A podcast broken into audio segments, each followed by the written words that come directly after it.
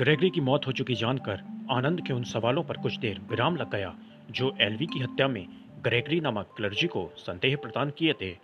लेकिन एक्सीडेंट ने आनंद की जीवन ऊर्जा के स्तर को काफ़ी घटा दिया था। चोट तो उसे नहीं लगी थी ज़्यादा, पर फिर भी अंदरूनी कमज़ोरी महसूस हो रही थी। चार घंटे पचास मिनट, जो लगभग पाँच घंटे ही थे, काठमांडू पहुँचने तक लगने वाला समय था। लेकिन अधिक थकान आनंद को बहुत परेशान कर रही थी खैर, वो दृढ़ निश्चय से पुनः आशावान हुआ और उसने बाबू से उसे एयरपोर्ट तक छोड़ने के लिए कहा।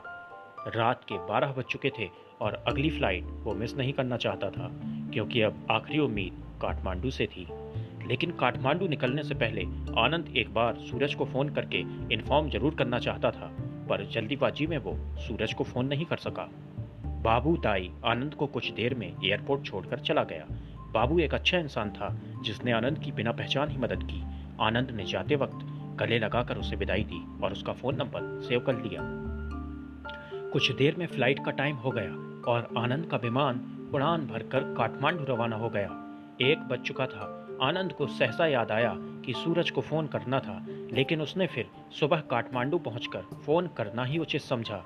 प्लेन सुबह पाँच बजे करीब काठमांडू में पहुँचा, लेकिन इतनी सुबह यूनिवर्सिटी का खुलना संभव था। उसने सोचा, क्यों ना सूरज से ही बात कर लूँ, लेकिन आनंद का फ़ोन ही काम नहीं कर रहा था। नो सिग्नल लिखकर आने लगा। अब समस्या फिर बढ़ गई, क्योंकि नेपाल में वो किसी को पहचानता नहीं था और नया नंबर मिल पाना बहुत मुश्किल था। खैर धीरे धीरे सुबह ने पैर पसारने शुरू किए। सूर्योदय हो गया। सुबह के सात बजने वाले थे। आनंद असमंजस में था कि कुछ देर और रुककर सीधे यूनिवर्सिटी में प्रोफेसर न्योपाने से मिलने जाए या पहले होटल बुक कर ले, क्या पता उसे कुछ दिन रुकना पड़ जाए। आनंद की तबीयत कुछ बिगड़ने लगी। शायद एक्सीडेंट के बाद उसके शरीर में एकदम ही गिरावट आनी शुरू हो गई थी, जो सफ़र के कारण एकदम से बढ़ गई। आनंद ने डिसाइड किया कि पहले होटल में कमरा लेकर कुछ देर थकान मिटाना सही है। फिर दोपहर में प्रोफेसर से मिला जाएगा। उसने एक कैब बुक की और किसी अच्छे होटल चलने को कहा। ड्राइवर आनंद को क्राउन प्लाजा होटल ले गया। आनंद ने वहाँ एक कमरा लिया और नहा धोकर कुछ देर आराम करने लगा। सुबह के दस बज चुके थे। आनंद ने फिर से मोबाइल देखा। अभी भी नो सिग्नल ही आ रहा था। ओह, शिट मैन, आनंद ने खींच के साथ कहा। लगभग दो घंटे बाद एक बुकिंग कार से आनंद यूनिवर्सिटी की तरफ़ जाने को निकला। यूनिवर्सिटी पहुँचने में उसे 20 मिनट लगे। यूनिवर्सिटी बहुत मनोरम थी, लेकिन प्रवेश द्वार पर राजरंग बौद्ध विद्यापीठ देखकर आनंद के दिमाग में एक विचार आया कि मौली एक क्रिश्चियन थी, लेकिन उसने मुझे एक बौद्ध विद्यापीठ के प्रोफेसर से मिलने को क्यों कहा? आनंद के सभी सवालों की दूरी खत्म होने वाली थी, बस वो अंदर जाकर प्रोफेसर न्योपाने की पूछताछ करने लगा। उसे कुछ देर बैठने के लिए कहा गया। आनंद ने लगभग दस मिनट इंतज़ार किया। थोड़ी देर बाद एक व्यक्ति आनंद को लेने आया। वो बहुत शिष्ट प्रतीत हो रहा था। आपको ऊपर चलना पड़ेगा। उसने आनंद से कहा। आनंद उस व्यक्ति के साथ ऊपर पहुँचा। एक बड़े हाल में बहुत सारे विद्यार्थी एक महाशय को घेर कर ब्रह्मांड का मानव अस्तित्व में योगदान विषय पर स्पीच सुन रहे थे। आनंद को छोड़कर साथ आया व्यक्ति चला गया। आनंद भी वहीं बैठकर प्रोफेसर की स्पीच सुनने लगा, जो बहुत रोचक और रहस्यों भरी थी। कुछ देर बाद सभी विद्यार्थी वहाँ से चले गए, जो जमा थे। प्रोफेसर अब आनंद से मुखातिब थे। तो आप ही हैं वो महाशय जिन्होंने समय मांगा था? प्रोफेसर बड़े सालीन अंदाज से आनंद से बोले, जी प्रोफेसर, मैं ही हूँ। मेरा नाम आनंद है। मैं आज सुबह ही इंडिया से यहाँ पहुँचा। एक्चुअली मुझे किसी ने आपसे मिलने के लिए कहा था। आनंद ने प्रोफेसर से कहा, ओह किसने, यदि मैं जान सकूँ? प्रोफेसर ने आनंद से पूछा। आनंद ने कहा, मौली ने। मौली बड़े विस्मित स्वर से आनंद की तरफ़ देखकर प्रोफेसर बोले, लेकिन मैं तो किसी मौली नाम की लड़की से आज तक नहीं मिला, ना ही जानता हूँ। प्रोफेसर ने आनंद को सवालिया अंदाज से देखा। प्रोफेसर की बात से आनंद के पास कोई जवाब नहीं रह गया। उसे लगा, शायद अब पूरी बात खुलकर कहना ही ठीक है। आनंद ने प्रोफेसर से कहा कि आपने कभी दक्षाही के श्रापित चर्च के बारे में कुछ पढ़ा है? ओह आई सी प्रोफेसर को अब कुछ अपने मतलब का लगा। तुम्हारा मतलब कहीं सिस्कियाँ लेने वाली आत्मा से तो नहीं। मैंने एक बार सुना ज़रूर था इस बारे में प्रोफेसर बोले। जी हाँ बिल्कुल वही। रूह, आनंद ने कहा। हाँ तो उससे मेरा क्या संबंध? और तुम्हारा भी। यदि मैं जान सकूँ प्रोफेसर को आनंद की बातें अब रहस्यमय लगने लगी, और वो पूरे ध्यान से उसे सुनने लगे। जी, बताता हूँ। आनंद ने विस्तार से हर एक पहलू से जो भी हाल में घटा एक एक बात प्रोफेसर को बता दी। प्रोफेसर रूहानी विषयों पर रिसर्च करते थे और काफ़ी चीज़ों का नॉलेज भी रखते थे। उन्हें टेलीपैथी आती थी, लेकिन वो अभी भी एक आत्मा का उनसे संबंध समझ नहीं पा रहे थे, क्योंकि आनंद की बातों में गड़े खजाने का जो राज था, उसकी उन्हें पूर्ण जानकारी थी, क्योंकि चर्च के साथ बौद्धों का विवाद था और प्रोफेसर बौद्ध यूनिवर्सिटी का हिस्सा थे, इसलिए उन्हें थोड़ी बहुत जानकारी थी। पर आनंद के द्वारा मौली का यह बताया जाना कि आनंद ने ही वो चोरी किया है और आनंद ने ही मौली को मारा। खुद प्रोफेसर को भी सोचने पर विवश कर गया और वो दूसरी आत्मा, जिसने कल रात ही आनंद पर हमला किया था, उस पर भी प्रोफेसर ने विचार किया। लेकिन प्रोफेसर ने आनंद का विश्वास कर लिया तथा हर संभव मदद उनकी तरफ़ से करने का भरोसा दिलाया। उन्होंने कुछ देर आनंद से वहीं रुकने को कहा और हॉल से बाहर कुछ लेने चले गए। कुछ देर बाद कुछ पांडुलिपियाँ लेकर लौटे। आनंद को उन्होंने वो पांडुलिपियाँ दी और पढ़ने को कहा, लेकिन आनंद को पाली भाषा नहीं आती थी। तब उन्होंने उन पांडुलिपियों का अनुवाद जिस किताब में किया था, वो किताब आनंद को दे दी। वो इंग्लिश में थी, आनंद ने उसे खोलकर पढ़ना शुरू किया। पढ़ते हुए अचानक आनंद की तबीयत बिगड़ी और उसे घबराहट होने लगी। वो अचानक कांपने लगा। तभी अचानक वो ही डरावनी लड़की आनंद के भीतर से निकली और प्रोफेसर पर झपट पड़ी। उसके नाखून प्रोफेसर को ऊपर पहुँचाने ही वाले थे। तभी बहुत जोरों की आवाज़ हुई, जिसके शोर से वो आत्मा वहाँ से भाग गई। आनंद ज़मीन पर बेहोश पड़ा था। आवाज़ करने वाली एक लड़की भीतर आई। उसने कहा, आप ठीक तो हैं ना, प्रोफेसर? प्रोफेसर ने कहा हाँ लेकिन इस नौजवान की नब्ज चेक करो। क्या चल रही है? उस लड़की ने आनंद की नब्ज चेक की और कहा, यस, प्रोफेसर, ये अभी ज़िंदा है। तब प्रोफेसर ने कहा, चलो फिर इसे होश में लाते हैं। वो रूह इसके शरीर में थी। लिसा, ये लड़का आज ही तक शाही से मुझसे मिलने आया था। एक हॉन्टेड चर्च और किसी दफीने का ज़िक्र कर रहा था। इस लड़के को जिस लड़की ने भेजा था, मौली, वो तकशाही की वही कब्र वाली लड़की थी, जिसके बारे में एक बार मैंने पढ़ा था। वेरी मिस्टीरियस लिसा ने प्रोफेसर की बात सुनकर कहा हम्म पर लिसा जो भी है, इस लड़के की बातों में सच्चाई है। आनंद को धीरे धीरे होश आने लगा, पर कमज़ोरी पहले से ज़्यादा बढ़ गई थी। शायद रात में जब उसका एक्सीडेंट हुआ था तो वह आत्मा उसके अंदर चली गई थी। प्रोफेसर, आप पर अभी अभी जिस रूह ने हमला किया, ये कोई डाकनी थी क्या? लिसा बनावट से मुझे भी यही लगा। खुले हुए बाल, बड़े नुकीले नाखून, इतना डरावना चेहरा पर आत्माओं के कई प्रकार हैं, इसलिए क्या वो कोई डाकनी थी, कह पाना मुश्किल है, प्रोफेसर ने लिसा से कहा। घबराओ मत जेंटलमैन वो अब जा चुकी है, और ये लिसा हैं। अमेरिका की यूनिवर्सिटी में पैरानॉर्मल एक्स प्रोग्राम की निदेशक हैं। यहाँ अध्ययन के सिलसिले में कुछ दिनों के लिए हमारी मेहमान हैं। प्रोफेसर ने होश में आ चुके आनंद का लिसा से परिचय करवाया। प्रोफेसर ने मुझे सारी बातें बता दी। तुम्हारी कहानी काफ़ी इंटरेस्टिंग और मिस्टीरियस है। और सबसे ज़्यादा रहस्यमयी है, आत्माओं का ट्रैवल करके तुमसे खुद को जोड़ने की कोशिश तुम्हें ही क्यों टारगेट किया गया? इसके लिए हमें दूसरे तरीकों से कुछ तरकीब निकालनी होगी। Am I correct professor Lisa ने अपनी बात पूरी की। प्रोफेसर ने कहा yes Lisa you are correct लेकिन आनंद के शरीर में गिरावट लगातार बढ़ती जा रही थी। शायद वो आत्मा कुछ तो कर चुकी थी या आनंद मरने वाला था। आनंद के शरीर का तापमान एकदम से बढ़ गया और आँखें बुझने लगीं। प्रोफेसर ने लिसा को आनंद के पास रहने को कहा और तीव्र गति से नीचे लौटे। कुछ देर में एक चिकित्सक के साथ प्रोफेसर दोबारा ऊपर आए। डॉक्टर ने आनंद का ब्लड सैंपल वगैरह लिया और कुछ दवाएँ प्रोफेसर को दे दी, जो आनंद को खिलानी थी। कुछ देर बाद डॉक्टर हॉल से चला गया, लेकिन प्रोफेसर और लिसा वहीं बैठ गए। करीब दो घंटे बाद आनंद को कुछ ठीक लगा और उसकी तबीयत में कुछ सुधार हुआ। क्या तुम बात करने की स्थिति में हो? लिसा ने बहुत प्रेम से आनंद से पूछा। हम्म I am fine very good professor और लिसा दोनों बोले।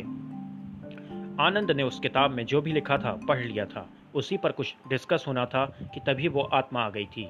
आनंद ने पूछा, अगर वाकई वहाँ बौद्ध मोनास्ट्री को तोड़ा गया तो चर्च को बौद्धों की बात सुननी चाहिए थी।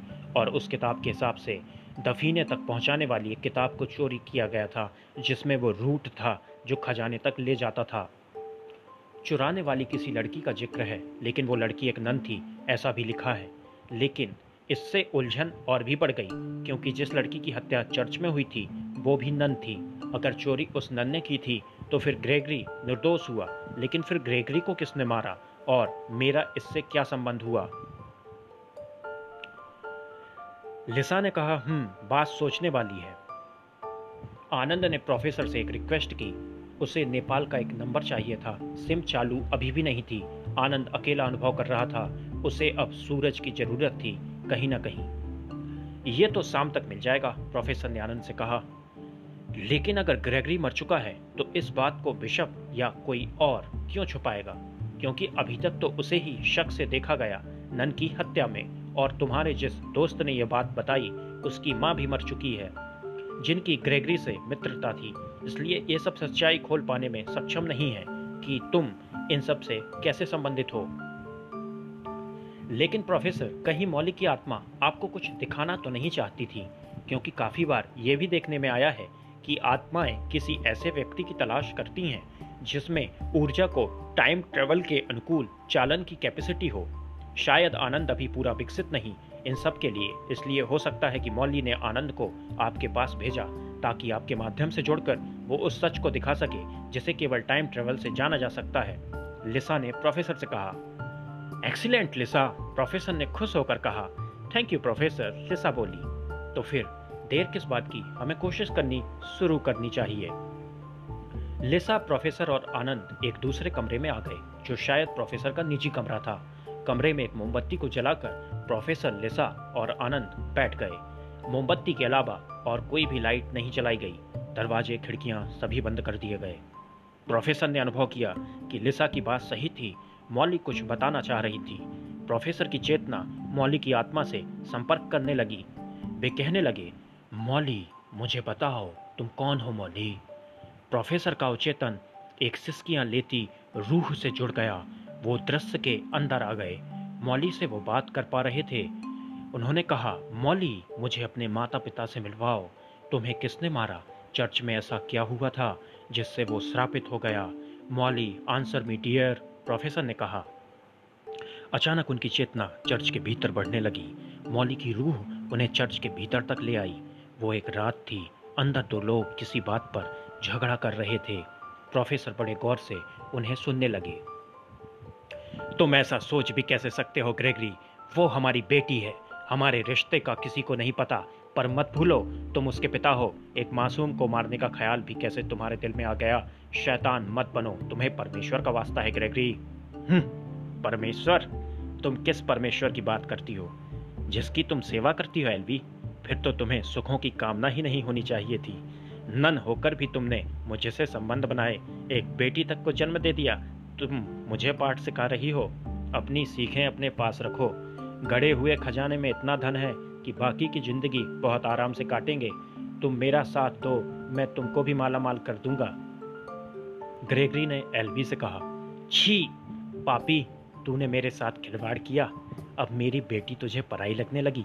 लोभी मैं तेरी करतूत का पर्दाफाश कर दूँगी।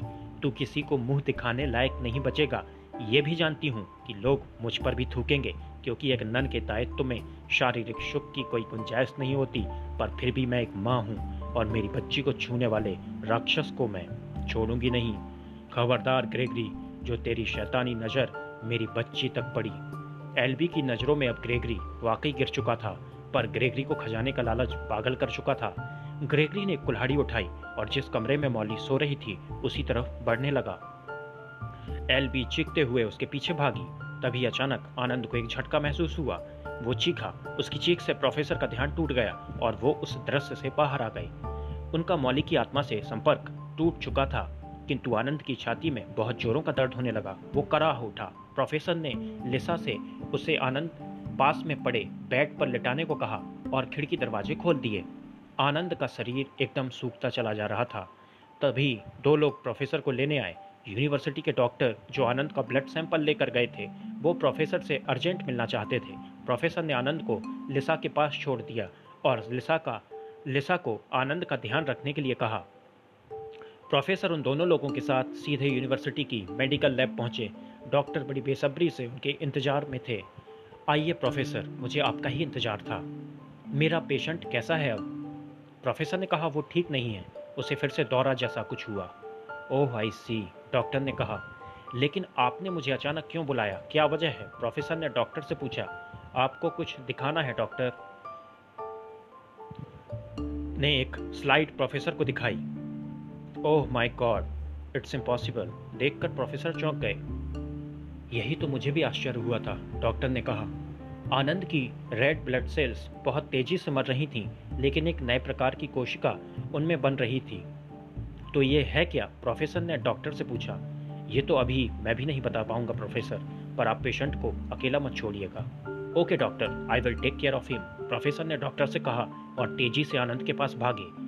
लेसा अभी भी वहाँ थी, पर आनंद सो चुका था। प्रोफेसर और लेसा कमरे से बाहर आ गए। लेसा ने बड़ी उत्सुकता से कहा, आपने मौली की आत्मा से जुड़कर क्या देखा था, प्रोफेसर? और डॉक्टर ने आपसे क्या कहा? प्रोफेसर ने कहा, लिसा, आनंद की बॉडी परिवर्तित हो रही है। उसकी ब्लड सेल्स रूपांतरित होकर एक नया आकार बना रही हैं, जिसे फ़िलहाल मेडिकल साइंस पकड़ नहीं पा रही। ओह माय गॉड सुनकर लिसा का मुँह खुला हुआ रह गया। क्या उस डरावनी रूह का कोई साइड इफ़ेक्ट है? लिशा ने शंका भरे लहजे में सवाल किया। अभी कुछ नहीं कह सकते कि ये कोई साइड इफ़ेक्ट था, या फिर कुछ और, लेकिन आनंद कमज़ोर हो रहा है, ये हकीकत है लिसा, प्रोफेसर ने कहा। हम्म तो आपने देखा क्या था? I mean Molly date spread Lisa बहुत उत्सुक थी जानने को। प्रोफेसर ने लिसा को बताया, मॉली की आत्मा मुझे उस हादसे तक लेकर गई जो उस रात उस चर्च में हुआ था। शायद एलबी अब्राहम मॉली अब्राहम की माँ थी। ग्रेगरी जो वहाँ पर क्लर्जी था, नन एलवी से प्रेम करता था। उनकी बेटी मॉली ही थी, पर वो किसी खजाने के लालच में था और अपनी बेटी के कमरे की तरफ़ एक कुल्हाड़ी हाथों में लेकर बढ़ा। तभी अचानक आनंद की चीख से मेरा ध्यान टूट गया और मौली की आत्मा से मेरा संपर्क भी। प्रोफेसर ने जो भी देखा था, लिसा को वैसा ही बता दिया। सुनकर लिसा भी दंग रह गई। उसके मुँह से अनायस ही निकल गया रेन नेशन शायद ये वैसा ही कुछ लगता है, लेकिन ग्रेगरी की मौत कब हुई, इस बारे में किसी को कुछ भी नहीं पता, इसलिए ये इत्तेफाक भी हो सकता है। लेकिन लिसा की बातों को प्रोफेसर ने नए सिरे से सोचना शुरू किया। कुछ देर बाद प्रोफेसर बोले हमें एक बार फिर से कोशिश करनी होगी। मौली की आत्मा से कांटेक्ट करना होगा। हाँ शायद दूसरा कोई और रास्ता भी नहीं। लिसा ने उनका समर्थन किया। प्रोफेसर लिसा के साथ अपने स्टडी रूम में आ गए। खिड़की दरवाजे बंद किए और एक बड़ी सी मोमबत्ती जलाकर मौली की आत्मा से फिर से जुड़ने लगे। वो वापस उसी रात के दृश्य में आ गए। रुक जाओ, ग्रेगरी। तुम्हें प्रभु का वास्ता है। ग्रेगरी के पीछे बेहताशा भाग रही। चीखती, चिल्लाती, एलवी। उसे हर प्रकार से मना रही थी, लेकिन हाथों में कुल्हाड़ी लिए ग्रेगरी मौली के कमरे में घुस गया। अचानक प्रोफेसर को दृश्य मिटता दिखाई दिया। उन्होंने बहुत कोशिश की, पर आगे तक नहीं देख पाए। हर बार दृश्य मिट जाता और उनका संपर्क टूट जाता। अचानक उन्हें कुछ महसूस हुआ। उन्होंने लिसा से आनंद को ले आने को कहा। लिसा उसे ले आई। प्रोफेसर ने आनंद को आँखें बंद करने के लिए कहा और कहा कि कोशिश करो कि मौली की आत्मा को पुकारो, उससे जुड़ जाओ। शायद तुम्हें सच दिख पाए। मैं काफ़ी कोशिश कर चुका हूँ, पर दृश्य हर बार मिट जाता है। आनंद ने उनकी बात सुनकर ठीक वैसा ही किया। प्रोफेसर सही थे। शायद आगे आनंद ही देख सकता था। आनंद के साथ भी वैसा ही हुआ। मौलिक की आत्मा उसे चर्च की उस रात में ले गई, जहाँ झगड़ा हो रहा था। आनंद ने देखा कि ग्रेगरी कुल्हाड़ी लेकर मौली के कमरे में घुस गया। पीछे पीछे एलबी भी दौड़ी चली आई, जो चीखती हुई भागी जा रही थी। लेकिन कमरे के अंदर का नज़ारा देखकर आनंद चौंक गया। एकदम से नहीं कहकर चीखा। उसने आगे देखना जारी रखा। ग्रेगरी कुल्हाड़ी से मौली की गर्दन पर हमला करते हुए अचानक रुक गया। पीछे से एक आवाज़ आई, ये तुम क्या कर रहे हो ग्रेगरी? लोग क्या सोचेंगे? लालच में तुम हैवान बन गए। तुमने अपनी ही औलाद को मार डाला। तभी एक और आवाज़ आई, जो किसी महिला की थी। वो कहने लगी, देखो कितनी प्यारी है ये। बिल्कुल अपनी माँ की तरह। तुम इसकी माँ के सामने ही इसे ख़त्म करने जा रहे थे। क्या प्रेम तुम्हें छोड़कर चला गया? क्या तुम सैतान बन गए ग्रेगरी? उन दोनों की बातों से पता नहीं, ग्रेगरी पर क्या असर हुआ? उसने कुल्हाड़ी फेंक दी। अचानक आनंद ने देखते देखते कहा, मुझे पता चल गया। मैं जानता हूँ कि कमरे में दूसरा आदमी कौन है। मुझे अब बस ये देखना है कि असली हत्यारा है कौन। लेकिन तभी आनंद को अचानक दर्द उठा, जो दौरे में बदल गया। लिसा दौड़कर डॉक्टर को बुला लाई पर डॉक्टर कुछ नहीं कर सका। अचानक प्रोफेसर बोले, अब बस एक ही उम्मीद बची है। और वो क्या है? लिसा ने पूछा। रिम्पोचे केव हमें जल्दी वहाँ चलना चाहिए। आनंद की कराह बढ़ती जा रही थी। आनंद को लेकर प्रोफेसर लिसा के साथ केव में आ गए। आनंद एकदम से ठीक होने लगा। शायद उस बुरी आत्मा का ये साइड इफ़ेक्ट था, लेकिन तभी आनंद का पूरा शरीर एक बड़े धमाके से फट गया। प्रोफेसर और लिसा की आँखें फटी की फटी रह गईं। क्या था जिसे आनंद देखकर चौंक गया? ग्रेगरी अगर मौली का पिता था तो उसे मारना क्यों चाहता था? मौली के कमरे में वो अज्ञात, दो और लोग कौन थे? आनंद के साथ आखिर क्या हो गया? क्या उस आत्मा ने उसे खत्म कर दिया, जो उसके पीछे थी? और वो कौन था जिसने हत्या की? इन सभी सवालों के जवाब जानने के लिए बने रहिए हमारे साथ। जल्द मुलाकात होगी, तब तक के लिए नमस्कार।